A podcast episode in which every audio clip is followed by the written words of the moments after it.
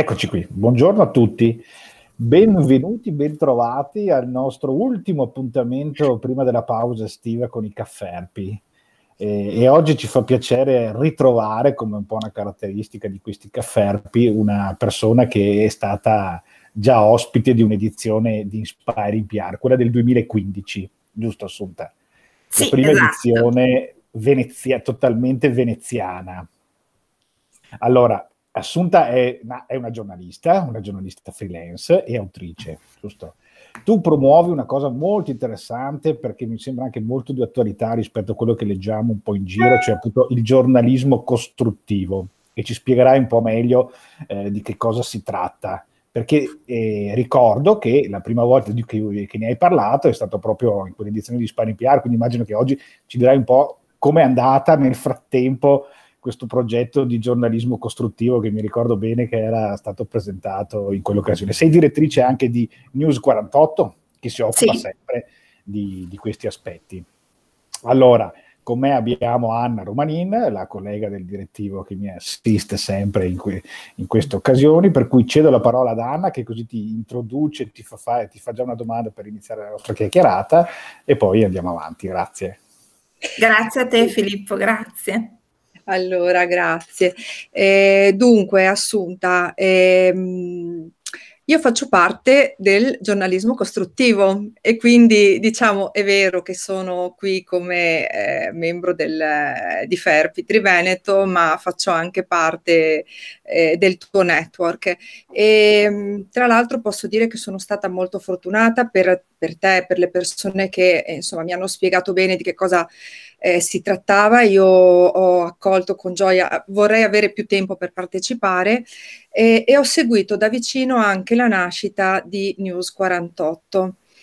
E, mh, ci sono tantissime cose che ti vorrei chiedere, un po' quello che diceva Filippo, se, se puoi raccontare, ecco, in breve eh, la tua idea che è partita proprio da Inspiring, dove tu hai, non era forse la prima volta, ma una delle prime volte in cui hai parlato del giornalismo costruttivo. E che cosa è successo in questi sei anni? E poi soprattutto questa grande accelerata che c'è stata nel 2021, perché nel 2021 eh, non solo è stato messo in piedi questo magazine che ha un grandissimo successo perché eh, in pochi mesi ci sono tantissimi colleghi che collaborano e, e, la cosa che dicevamo anche ieri quando ci siamo sentiti nella chiacchierata, quello che mi colpisce molto è questa grande partecipazione che c'è. Eh, tra, tra, tutte le persone, tra tutti i membri, tutti quelli che fanno parte del, del network, eh, c'è veramente una grande partecipazione. Quindi questo sito è popolato di contenuti, tra l'altro, tutti di grande qualità perché tu sei molto severa in questo, quindi no, sulla quindi ecco, se ci racconti un po' questo da buon direttore, processo, da buon direttore, sì, sì, da buon direttore. E poi mi piacerebbe parlare anche del tuo libro, ma questo magari lo vediamo dopo, perché anche quello è stata una cosa molto importante per, per partire. Grazie, grazie mille Anna. Io sono molto contenta di essere qui perché in realtà quell'Inspiring PR 2015 è stata la prima volta su un palco in cui parlavo di giornalismo costruttivo. Io lo avevo già identificato nel 2012, però per me prima di parlare di qualcosa deve per forza esserci un periodo di apprendimento, di scoperte, di studio, quindi non avevo ancora mai raccontato da un, da un pulpito, da un palco, eh, quello che avevo scoperto, identificato, perché naturalmente non è partito da me, ecco, è partito a livello internazionale, io l'ho captato e portato in Italia. Quindi quello è stato proprio un momento, il, il primo momento e devo dire che quando mi avete invitato io sono stata felicissima perché poi ho sempre seguito Inspiring PR mi piace molto come, come format e come evento. Eh, ho fatto un po' un bilancio, no? Perché ho detto effettivamente sono partita da lì, cosa è successo? Dunque, quando io ho scoperto il giornalismo costruttivo e il giornalismo delle soluzioni, che poi è la stessa cosa, sono nate, è un giornalismo, è un approccio eh, al giornalismo e all'informazione nato in Nord Europa e negli Stati Uniti, in due momenti diversi, però insomma siamo intorno sempre al 2010-2012. Ehm, qual è la, diciamo, eh, il principio base di questa forma di giornalismo è fondamentalmente il rispetto del lettore. Quindi l'attenzione al lettore e a quello che il lettore ha bisogno di comprendere della realtà che viviamo, perché ahimè lo vediamo spesso sulla stampa, quello che succede è che ci viene raccontato il problema in maniera eh, insomma ben dettagliata, quindi siamo tutti preparatissimi sui problemi che stiamo vivendo, molto meno lo siamo sulle soluzioni possibili o su le storie che ci raccontano di qualcuno che ha trovato delle soluzioni.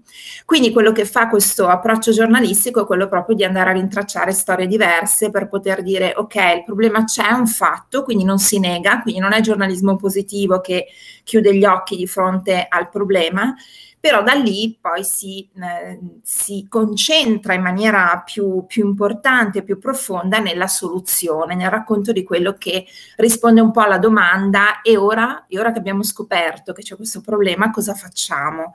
Chi lo sta facendo? Come lo sta facendo? E quindi anche questa narrazione diventa, proprio perché voi siete eh, professionisti che vi dedicate all'ispirazione, diventa di ispirazione ad altri.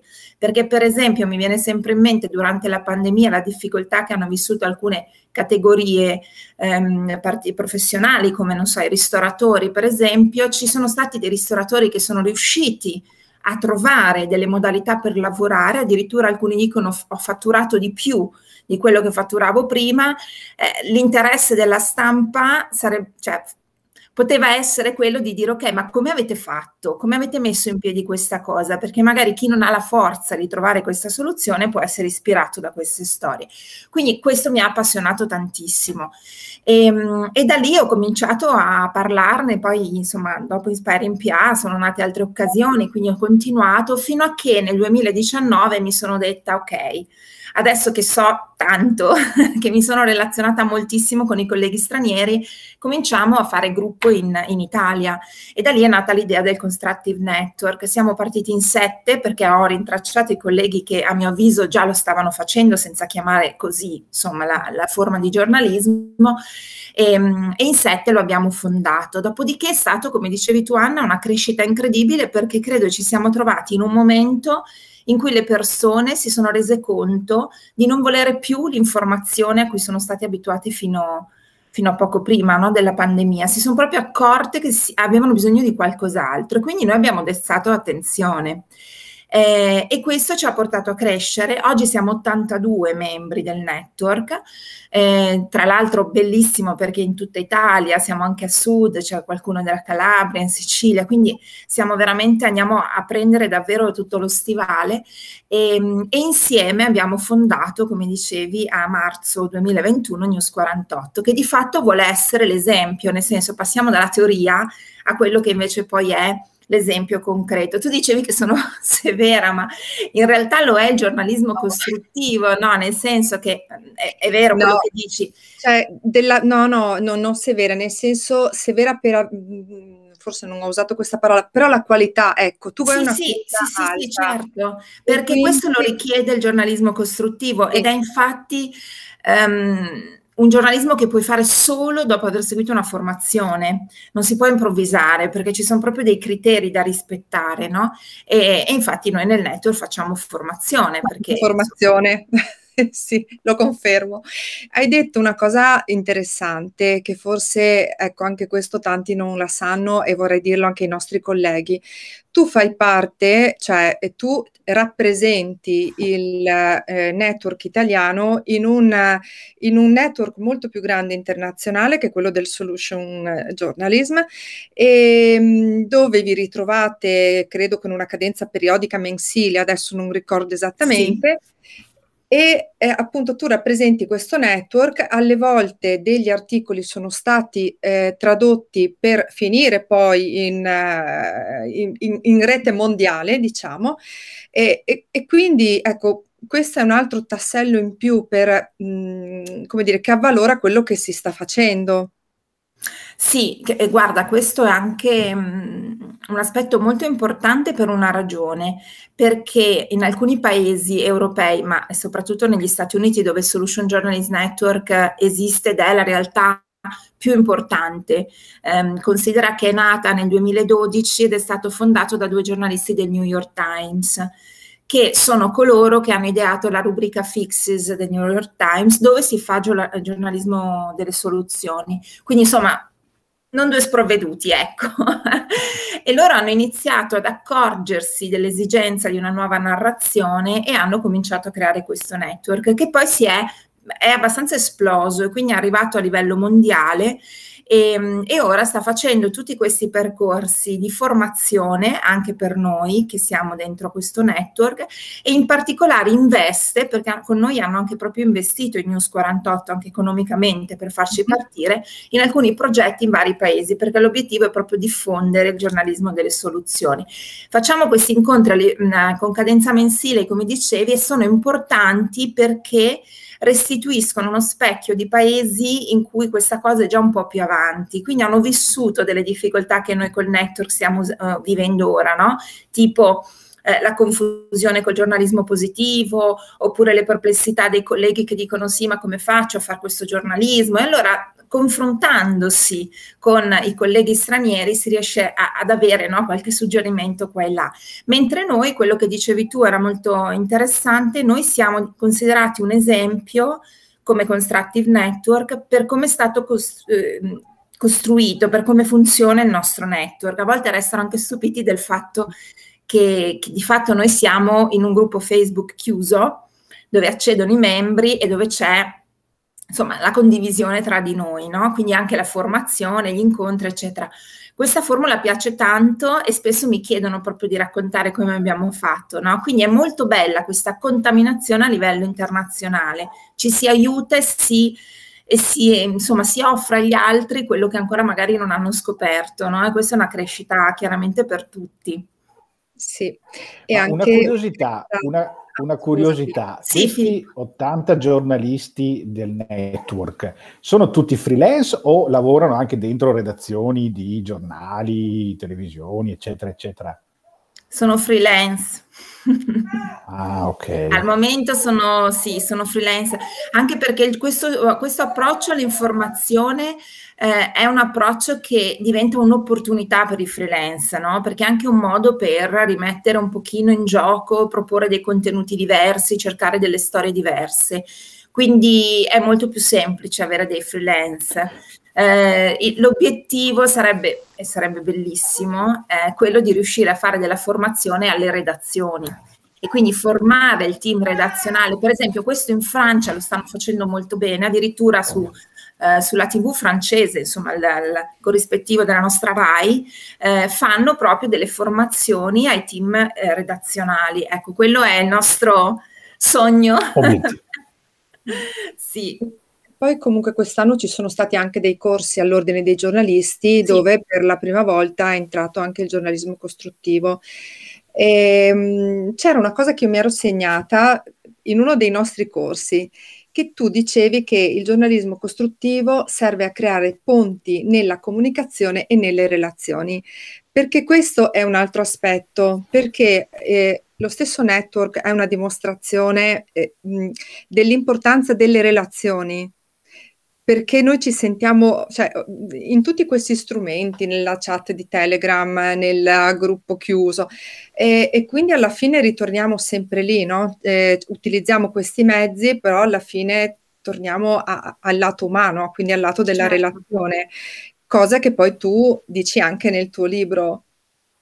Sì, perché io credo che, allora lo sai Anna, mi, insomma ci, ci, interfacciamo spesso anche nel network, io credo tantissimo negli strumenti digitali e credo che siano dei delle, delle, opportunità incredibili che poi sta a noi no? utilizzare in modo costruttivo o meno. E, ehm, e, quindi io trovo che questi siano dei luoghi di relazione, sono dei luoghi in cui eh, ci si confronta. Io conosco tantissime persone con cui sto anche lavorando, che anche a causa della pandemia ancora non ho incontrato in presenza, ma con i quali si è creata comunque una relazione empatica. Questo perché si può fare e, e credo che siamo in un'epoca storica in cui non possiamo neanche più tanto dividere quello che è online da quello che offline, no? come dice Floridi. E, abbiamo bisogno veramente di cominciare a capire che questo fa parte della nostra quotidianità e quindi a utilizzarli anche in questo modo. Il network, devo dire, questo me l'ha insegnato. Io non tutti i colleghi ho ancora incontrato perché alcuni sono amici di vecchia data, altri no e quindi sono arrivati in quest'ultimo anno. Eh, però si è creata una sinergia, un, proprio una, una forza relazionale importante. Oltretutto credo che mh, nella nostra professione in particolare sia importantissimo fare network perché non ci hanno tanto abituati, nel senso che il giornalista freelance è stato sempre un po' uno spirito libero, no? Mi tengo le mie fonti, mi faccio le mie cose, non sto lì a dirti proprio tutto. Invece ci stiamo educando a fare network perché questo è un, momento storico in cui il network, la condivisione vince e, e anche l'aiutarsi vince, no? E noi lo stiamo vedendo, quante cose, quante relazioni nascono poi anche professionali all'interno del network, quindi qualcuno fa qualcosa con qualcun altro e questo è l'obiettivo no? Di, del procedere assieme ed è molto importante, io credo molto in tutto questo. Faccio l'avvocato del diavolo, interrompo un attimo Anna. Vai. E lo fate nei social, nei, nei, nelle, nelle varie piattaforme, che sono i principali diffusori delle fake news, delle bufale, de, de, di tutto quello, cioè della superficialità che, che rappresenta certi titoli per attirare, eh, per attirare dei click. Oggi c'era proprio in questi giorni un pezzo di Wired che il direttore Ferrazza ha appunto proposto una cosa senza i titoli per capire se la gente leggeva poi i contenuti. È un po', siete un po' dei Don Quixote perché fate una, una battaglia contro certo. il miglioramento, mi sa, o no? Sì, sì, sì, assolutamente, però è anche la sfida perché, ehm, guarda, i social è vero, sono quel luogo che hai perfettamente descritto e, e quindi ci danno tantissime ispirazioni per poter poi capire che cosa non vogliamo più fare. Eh, ci aiutano anche ad ascoltare molto con un ascolto attivo il lettore, intercettando i commenti, i bisogni di comprensione e questo poi per, per noi diventa fonte per un articolo, un approfondimento. E, ehm, però sono anche luoghi in cui c'è la sfida, nel senso la sfida di portare dei contenuti con un taglio diverso. No? Noi ogni tanto lo facciamo, che ci, ci diciamo che adesso tutti condividiamo qualcosa e molti colleghi mi dicono da quando sono nel network ho cominciato anche a prestare attenzione a cosa condivido quando sono poi sui miei profili personali, no? E questo è importante. Bene, siamo tutti delle goccine dell'oceano, però ognuno di noi qualcosa può fare e portare un esempio, chiaramente. Probabilmente essere parte del network ti fa sentire anche un po' più responsabile su questo, no? Perché eh, credo che, che, che, si inneschi anche questo. Nel... Però sì, è sicuramente una bella sfida da Don Quixote. Che... Tra l'altro, scusa Anna, proprio vedo che, non so se l'hai letto anche tu, la domanda di Maria Paola. Maria Paola. Sì. Esatto, che, che proprio saluto. su questo ti chiede se secondo te nel mainstream si sente un minimo di questo cambiamento di prospettiva portato dal, dal, solution journalism o se invece siamo ancora lontani da raggiungere l'obiettivo. Siamo ancora lontani, Maria Paola. no, siamo all'inizio. Quello che, che, sto notando è che c'è molto più attenzione all'editoria indipendente, come anche per noi News 48, e quindi nascono queste realtà. Mi, viene, mi vengono in mente anche i ragazzi di Slow News che fanno un lavoro di approfondimento straordinario. Eh, e quindi nasce proprio l'esigenza da parte di noi professionisti di cominciare a ritrovare la connessione con la ragione per cui abbiamo scelto questa professione, che non è quello di buttare fuori delle notizie così, eh, ma è quello proprio di dare approfondimento e di metterci della cura. E dall'altro lato il lettore ha proprio l'esigenza ora di capire meglio le cose. Quindi quello che noto è questo. Purtroppo eh, non lo noto a livello di mainstream su testate importanti, però io dico sempre, più che la testata, quello che noi dovremmo cercare di fare tutti come lettori e lettrici è identificare le firme, perché ci sono anche dei giornalisti che lavorano benissimo in testate che magari poi non sono sempre etiche, no? Quindi cioè, affezioniamoci alle firme, perché i, i, professionisti sono quelli che fanno la differenza e quindi io, per esempio, mi creo no, le mie liste di, di professionisti da seguire e e così riesco ad avere un'informazione un pochino più complessa, completa. Sì, no, volevo dire due cose. Un po' eh, questa mescolanza tra digitale e reale l'abbiamo provata veramente in quest'ultimo Inspiring, come diceva prima Filippo, perché la, questa edizione digitale è stata, una parte era in presenza e abbiamo proprio sperimentato anche delle dirette, c'erano delle cose poi registrate, eh, c'erano eh, queste stanze virtuali dove ci siamo ritrovati all'inizio per fare eh, relazione, cioè ha sostituito un attimo, sì. per un attimo il momento di coffee break, quindi per ricreare virtualmente il momento della relazione che, c'è, che, che è fondamentale per Inspiring. Quindi già, già, questo è vero, ormai non si può più eh, far, far conto che questo non esista. E, ehm, poi mi piaceva, ecco, se tu raccontassi un attimo, anche per il tempo che ci rimane, del libro, del tuo libro Empatia Digitale, e, ehm, devo dire che è un libro molto particolare. Innanzitutto la cura della carta, la cura della... Eh, c'è un libro che si tiene in mano, ecco, è un libro che non prenderei mai in formato digitale perché mi piace che proprio tenerlo in mano. E poi mi, mi, è piaciuto, sono dieci credo i capitoli di questo libro, che tu inizi con una, ogni capitolo con una domanda. E la prima eh, dice di chi sono le parole e poi dai la tua prima risposta che è empatia. Empatia tra l'altro che la ritrovo nel titolo. E mh, sembrano due parole in antitesi tra di loro, perché da una parte l'empatia è una cosa che mi richiama molto l'umano e poi la parola che tu ci metti accanto è il digitale. E sì. si ricollega anche a tutto il discorso che hai fatto del, dell'importanza per te del, dello stare anche e, e, di come vuoi stare nei social network. Però ecco, un po' mh, mm, raccontaci di questo libro che poi io scriverò, metterò i riferimenti sotto nel, nei commenti. Grazie, grazie Anna. Guarda, questo libro è nato dall'osservazione di quello che accade sui social. A me piace ogni tanto perdermi, osservare come pubblichiamo, come li usiamo tutti. E, ehm, e, e ho preso degli appunti, poi parlandone con il mio editore che è molto attento a tutto ciò che è mh, umano, no? tutto ciò che passa attraverso dei valori, attraverso le persone, eh, ci siamo detti, beh, un libro sulla comunicazione digitale che abbraccia un po' tutti, perché ormai siamo tutti comunicatori quando usiamo questi strumenti e comunichiamo con un like, comunichiamo con un commento, dobbiamo prestare attenzione davvero a tutto. E allora ho cominciato a osservare, mi sono chiesta quali sono i valori che io personalmente, chiaramente è un libro che racconta il mio punto di vista, ecco, non, è, non, c'è la ricetta magica, sono delle riflessioni.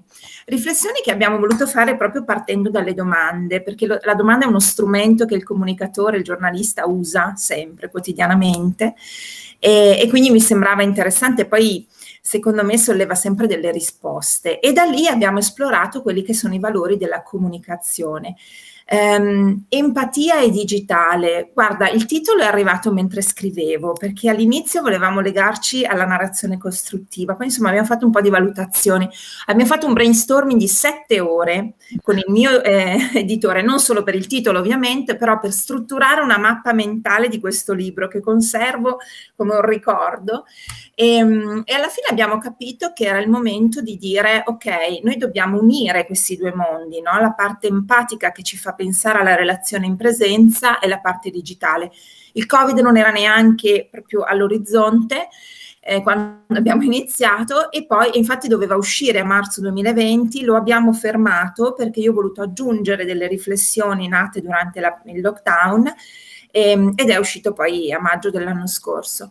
Um, quindi è stato un viaggio interessante perché è stato proprio fatto nel momento in cui abbiamo scoperto quanto il digitale è diventato parte di noi no? e quanto sia stato fondamentale anche per mantenere le nostre attività, perché altrimenti saremmo rimasti chiusi eh, totalmente, qualcuno non avrebbe potuto lavorare, invece quanti di noi si sono dovuti reinventare professionalmente, inventarsi gli aperitivi, le cose per stare insieme no, con le persone.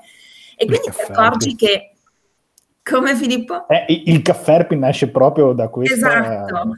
Premessa. Ti accorgi che hai bisogno, che l'empatia c'è, c'è inevitabilmente, anzi, forse eh, mi piace anche, a me piaceva molto l'idea di, a cui adesso ci siamo abituati di entrare nelle nostre case, no? Hai cominciato a vedere le case delle persone che magari incontravi per lavoro agli eventi e improvvisamente sono apparse librerie, pareti, terrazzi. ecco, questo è... Gatti. esatto. Sì, no, oggi non c'è perché ho chiuso la porta. Animali di bambini. Pensate che gli americani, questa cosa è molto divertente, quando fanno le nostre call, quelle insomma di racconto tra di noi di tutto il mondo, iniziano la prima slide dicendo i possibili disturbatori di questo webinar e mettono le foto dei figli, dei cani, dei gatti ed è divertentissimo perché è una cosa che hanno iniziato a fare adesso, no? Sappiate che... E quindi questo è empatia, questo è entrare in relazione in maniera molto molto più soft, molto più, insomma, mm, eh, se vogliamo anche scendendo un pochettino, lasciando un po' via le etichette no? professionali eh, che, che, ci diamo, per, insomma, ovviamente che servono, però eh, tutto questo si è un pochino smontato e ci ha reso più umani, più vulnerabili, stanchi, abbiamo visto le stanchezze, insomma, secondo me ha giocato un ruolo importante. Sì, però la parte umana che dici tu è fondamentale, cioè io eh, eh, dico personalmente, ma la parte che sento che mi si è sviluppata di più in questo momento è stata proprio questo, il lato umano. Quando ci siamo ritrovati per Inspiring con persone che io per mesi eh, li vedevo così nel quadratino e alcuni, perché erava, ci siamo trovati una decina di persone lì alla fine a Venezia, cioè, ma io li ho abbracciati tutti, ma perché mm, non potevo far altro, come dire... Le, Anche perché eh, l'Anna è vaccinata. Sì, sono vaccinata, sono vaccinata. E ho il pass, mi è arrivato anche il pass. E quindi, no, c'è mm, secondo me bis- ancora più bisogno di umanità e ci sarà proprio una scrematura. Ci sarà una certo. scrematura. Mm. La Maria Paola, tra l'altro, sì. dice bella l'idea di affezionarsi alle firme, in fondo si ritorna alle persone. Eh sì, è quello, è quella la chiave di volta. Secondo me questo periodo ci ha insegnato proprio questo, eh, che per, per, alcuni di noi era già magari chiaro, per chi faceva appunto professioni ispiranti o percorsi come so che Maria Paola ha fatto, ma per altri probabilmente è servito questo periodo per capire, di mettere tutto un po' in una dimensione umana. E, mm. e sì, stiamo tornando per fortuna alle persone. Mm. Ma tu Possiamo sei dire ottimista? Cosa? Cioè, io di natura, Filippo. esce ottimista da questa pandemia. Io non sono così convinto che ne usciremo migliori, ecco, però lei no, sta allora, spargendo fiducia sta spargendo fiducia che è il tema appunto di Spagna. Esatto, sta spargendo, diciamo, abbiamo fiducia, certo che abbiamo poi, c'è una, una componente di paura, di incertezza, di punto di domanda, però sì, spargiamo fiducia. Allora Filippo, io ero straconvinta che ne saremmo usciti migliori fino più o meno a giugno-luglio 2020. Poi secondo me abbiamo cominciato a delirare perché ah. giustamente la stanchezza è subentrata, la fatica, la frustrazione, la paura, la rabbia, insomma tante cose, l'incertezza che ci hanno buttato addosso anche ahimè eh, con la stampa, per cui non ci hanno mai reso le cose così chiare, limpide, confusionare, tutto questo non ha sicuramente agevolato. Però infatti io ho sempre detto quando facevo delle dirette durante questo periodo, prendiamo appunti eh, sulle cose che ci stanno mancando o che stiamo riscoprendo durante questa pandemia, perché poi quando ce le saremo dimenticate, perché ritorneremo a tutto il nostro fare, fare, fare, sarà interessante tornare indietro e dire ok, guarda che però insomma, c'erano questi valori che ti piacevano, che hai riscoperto, queste abitudini. Eh, insomma, è stato un viaggio dentro noi stessi importante. E poi non lo so, Filippo, staremo a vedere. Sono ottimista di natura, un ottimista però non con i paraocchi. Mi rendo conto che la situazione è complessa, e, però voglio avere fiducia sicuramente nel futuro e nelle persone. Eh. Esatto, che è fondamentale. Anna, fai pure l'ultima domanda, così dopo possiamo... No, no, vole, guarda... rispettare la mezz'ora. Sì, guarda, rispettiamo la mezz'ora. No, volevo dire, eh, Assunta, devi assolutamente venire a Inspiring perché il nostro Inspiring sulla fiducia, devo dire che si sposa perfettamente con, con sì. quello che ci siamo detti. Sì, sì perché sì, noi crediamo che, crediamo che il, questa fase comunque abbia eh, stressato parecchio il concetto di fiducia. Eh, e siccome la fiducia è, come diciamo spesso, la pietra angolare di qualsiasi democrazia, a parte nella questione della comunicazione, ma in realtà anche in tutto il resto, eh, perché ognuno di noi fa degli atti di fiducia anche magari senza ne esserne consapevole, eh, sarà necessario, come dire, ricostruirla da, nelle istituzioni, perché come dicevi certo. tu, eh, la, la, comunicazione forse è stata un po' caotica, contraddittoria anche in queste ore su, su molti aspetti, insomma il Green Pass non si è ancora capito come funziona a livello europeo, per esempio. E quindi noi sì. crediamo che insomma, il nostro compito di comunicatori sia anche quello di lavorare eh, proprio per, eh, per, facilitare, per aiutare un po' la ricostruzione di questa fiducia. Guarda, abbiamo, domanda? Domanda, co- abbiamo un'ultima domanda di eh, Cinzia Luxardo. Condivido quanto scrive Maria Paola, riportare il focus sulla persona, mettere l'accento sulla responsabilizzazione di ciascuno di noi, non smettere mai di educare anche e soprattutto nel nostro mondo. Ispirazione, gra- ispirazione, grande tenacia e coerenza, ma anche profonda umiltà. Sì, grazie, grazie Cinzia. Umiltà è anche uno dei tuoi capitoli, se non sì. ricordo male. Sì, che poi credo che per noi giornalisti sia uno dei passaggi più complessi, perché ci hanno sempre messi su un piedistallo dove ci siamo sentiti sempre un po' quelli detentori della verità e invece se scendessimo con umiltà a parlare con le persone ci accorgeremmo di quanto stiamo facendo, di quanta responsabilità in realtà abbiamo e di quanto male stiamo facendo con la nostra modalità informativa oggi e quello che diceva Filippo, no? con questa confusione e questo è, è, un percorso anche professionale che bisognerebbe cominciare a fare, ma c'è chi lo sta facendo, eh? al di là del nostro network ci sono professionisti che hanno scelto di comunicare bene. E quindi, come dicevi tu, individuare le firme. Per sì, questa è la chiave, secondo me. Sono assolutamente d'accordo. Bene, noi potremmo proseguire a lungo a chiacchierare, ma come dire, i tempi del caffè sono quelli della mezz'oretta eh sì, dopo eh. pranzo e quindi insomma rispettiamoli. Allora, Assunta, con te abbiamo chiuso questa stagione dei nostri cafferpi che è iniziata in piena pandemia. Quindi non so se a settembre ricominceremo, riprenderemo, insomma ne valuteremo. Noi ai, primi di ottobre abbiamo l'edizione di Spine PR in presenza, sottolineo in presenza, perché vogliamo, come dire, tutti adulti e vaccinati poter riabbracciarci, come diceva prima Anna. E quindi buona estate a tutti, un saluto, grazie ancora Assunta per Gra- Grazie a voi. Grazie, grazie Anna per il supporto. Grazie a tutti. Ciao. Ciao.